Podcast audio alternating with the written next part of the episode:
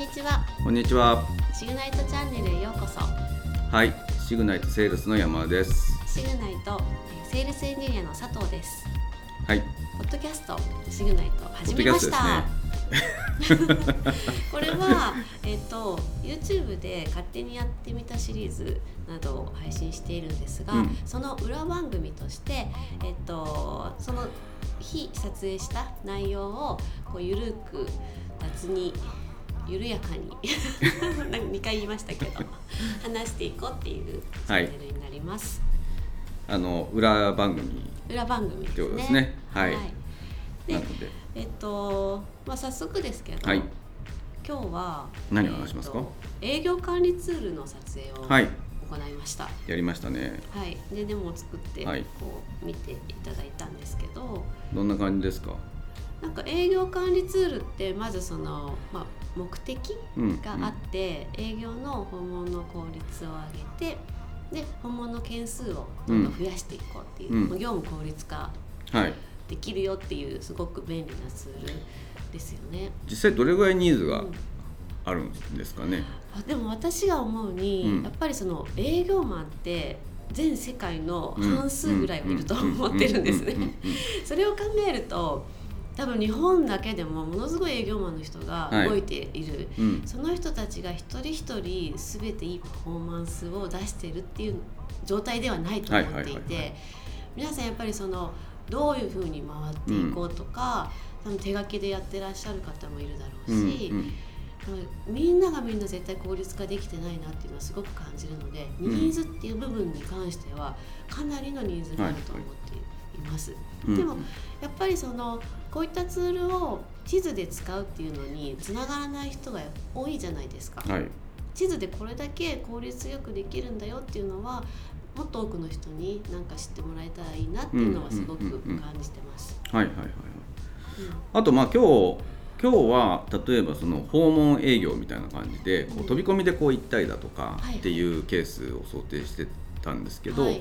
まあそれ以外にもその営業っていっぱいあるじゃないですかあ。りますね。で車でこう動いていくのもあるし、はいえー電車で行くのもあるうし、んあるいはまあ我々なんかのケースで考えると、まあ、商談なんか1時間とか普通にかかる話なのでそんな何件も回らなくて、単純に、えー、23件はい。行ってもヘロヘロみたいな 感じに。一気行ってもヘラヘラしちゃう。なるので なるので、うん。えーそうですね。ただまあ我々にとってもその例えばその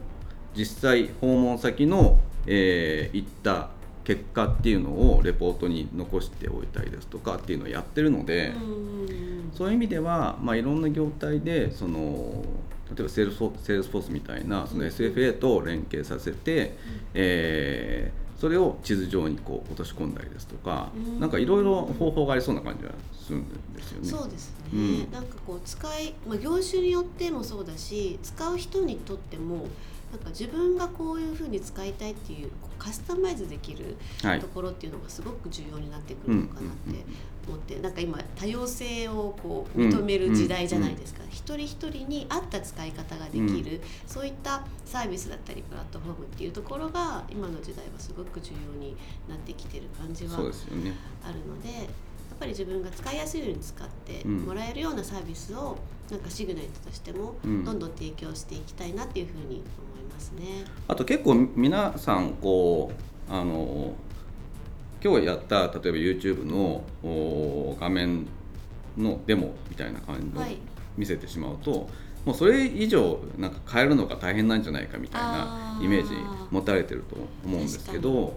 全然そんなことはなくて、うんうんえーこういう風な表示をしたいですとか、うんまあ、見せ方も変えられますし、うんうんあとその登録する内容とか、うんうんあとあれだけじゃなくて、えー地図を載せた、うん地図じゃない地図じゃなくて画画像を載せたりですすとか、ね。えー動画を載せたりですとかっていうのもできますし、まあ、いろんなことができるんですよね。だからあのいろいろこう要望をこういただけると、うんうんより具体的な要望をいただけると非常にこう簡単に、うん。えーシステム化しやすいっていうのがありますよね。そのなんか要望をいただく上でも結構分からないとどこまでできるのかっていうのが言えなかったりするじゃないですか。だからなんかどこまでできるのかなとか考えずに本当アイディアベースで、はいはい。なんか基礎点 違う。面白い？なんかアイディアがあったああ奇想天外？あそうです。だとあなんかいや今までこんな私たちにもアイデアなかったのに、うんうん。あこんな面白いことをこう提案してくださるんだみたいな感じでそこに新たななんかサービスが出来上がってくると思うので、なんか皆さんが持ってる自分たちの業種ではこんなことやってるんだけど、はいはい。それとミックスしたらどうなるんだろうみたいな,、うん。なんかそういうところのアイデアってなんかいっぱい欲しいですよね。そうですね結構、えーまあ、勝手に勝手にやってみたシリーズもこうリクエストを受け付けていながらなかなかこううんうん、リクエストをいただけてないので。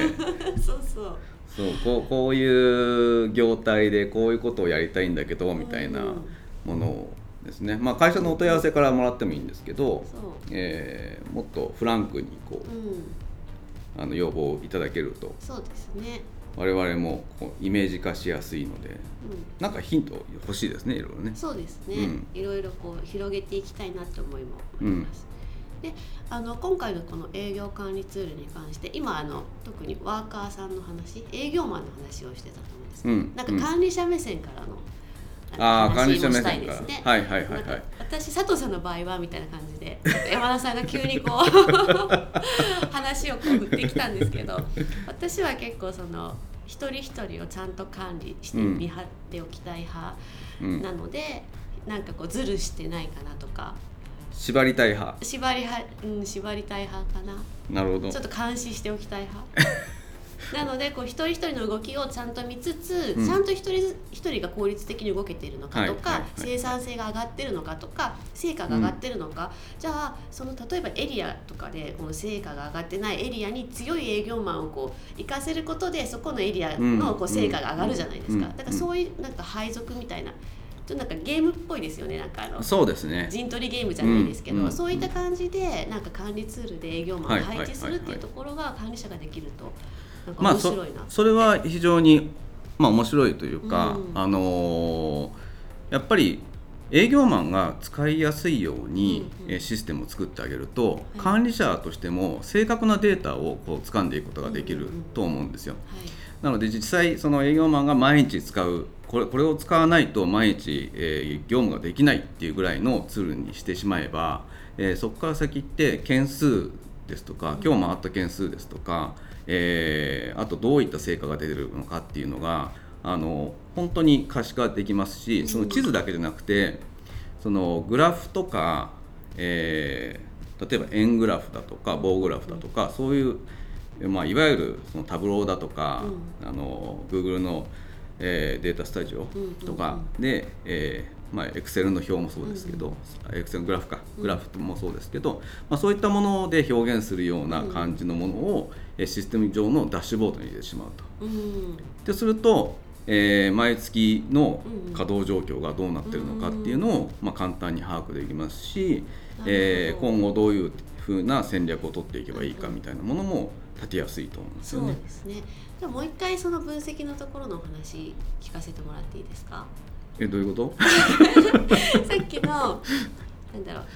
えっと管理者から見た時にそのうん。例えば分析ツールを使ったりとか、はいはいはいはい。あの。辺の話？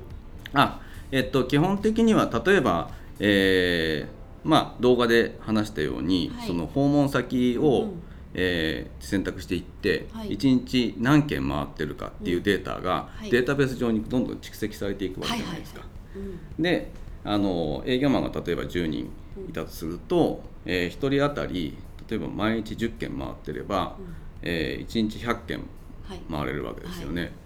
なのでそそれが仮説として例えば10毎日10件回れば100件回れるうんっていうイメージがあったとしたら、じゃあ実際それがデータとして本当にそれができてるのかできてないのかみたいなものが見え見えるわけですよ。目標と実績をちゃんと見ることができる、うん、そうするとその辺のあの動きっていうのが正しくできてるのか、はいできてないのか、はい。でできてなければそれをどうやったらできるようになるのかっていうのを考えればいいですしその人によってその毎日回れる件数って変わってくると思うので、はい。えー成果があまり出てない営業マンの人に対しては、もう少しこういろんな指導とかレクチャーをすることで確かにもっとそのポテンシャルを引き上げることができると思いますし、まあ、多くやってる人とできないちょっとあまりうんうん。伸びてない人をチームにしてそのうん回ってもらって、まあ、OJT みたいな感じでやるっていうのもできると思いますし、うんそのデータから、えー分析をして新しいその方法、はい。手法っていうのがうん検討できると思うんですよね。ぱりそのデータを分析するっていうのがすごく大事ですよね、うん。例えば、えー、とデータスタジオだったり他にも何かあとはタブロ、タブロー、えーなんか結構最近私はそのデータの分析うんツールっていうのを、あの研究しててデータビジュアリレーションビジュアリレーションビジュアリゼーション。ビジュアリゼーション。よくあらそういうなんかデータを可視化させるっていうのは、地図でなくてもいろんな風に見せることってできてできると思っていて、はいはいはその見せ方によってなんかこうなんだろう分析結果の出し方とか伝えやすさとかすごく変わってくる、うん。で今これからの時代やっぱりすごくデータが大事になってくると思っているのでなんかそういう表現をもっといろいろ突き詰めていきたいなっていうふうにはい。思ってるんですね。だからそのなんか地図も一個の一つだよっていうまだ認識がうん世の中にはまだ低いかなと思ってるのでその一つのツールとしてなんか地図をみんなに使ってもらえるはいとすごく嬉しいなそうですね。と思いますね。なんかそういうのがうまくできるといいと思います。はいということで、えっと、今日は、えっと、営業管理ツールの勝手にやってみたシリーズの裏番組として、はい。ポッドキャストシグナルで初。始めました。っていう 感じで、まあ、こんな感じであのうとと当日撮影した後に裏番組でゆるくやっていきたいそうですねやってと思いって。っていきますのでで動画と一緒に聞いてもらえればうんあの結構トータルでどういうソリューションなのかなっていうのを理解してもらえると思いますので、またその YouTube よりもそのポッドキャスト聞いてる方がなんか楽だよとか慣れてるよって方にも、あの分かりやすくあの伝えたい伝えていきたいなと思っているので、はいぜひゆるっと聞いてもらえればと思います。はい、はい、どうも今日はありがとうございました。はい、ありがとうございました。バイ。さようなら。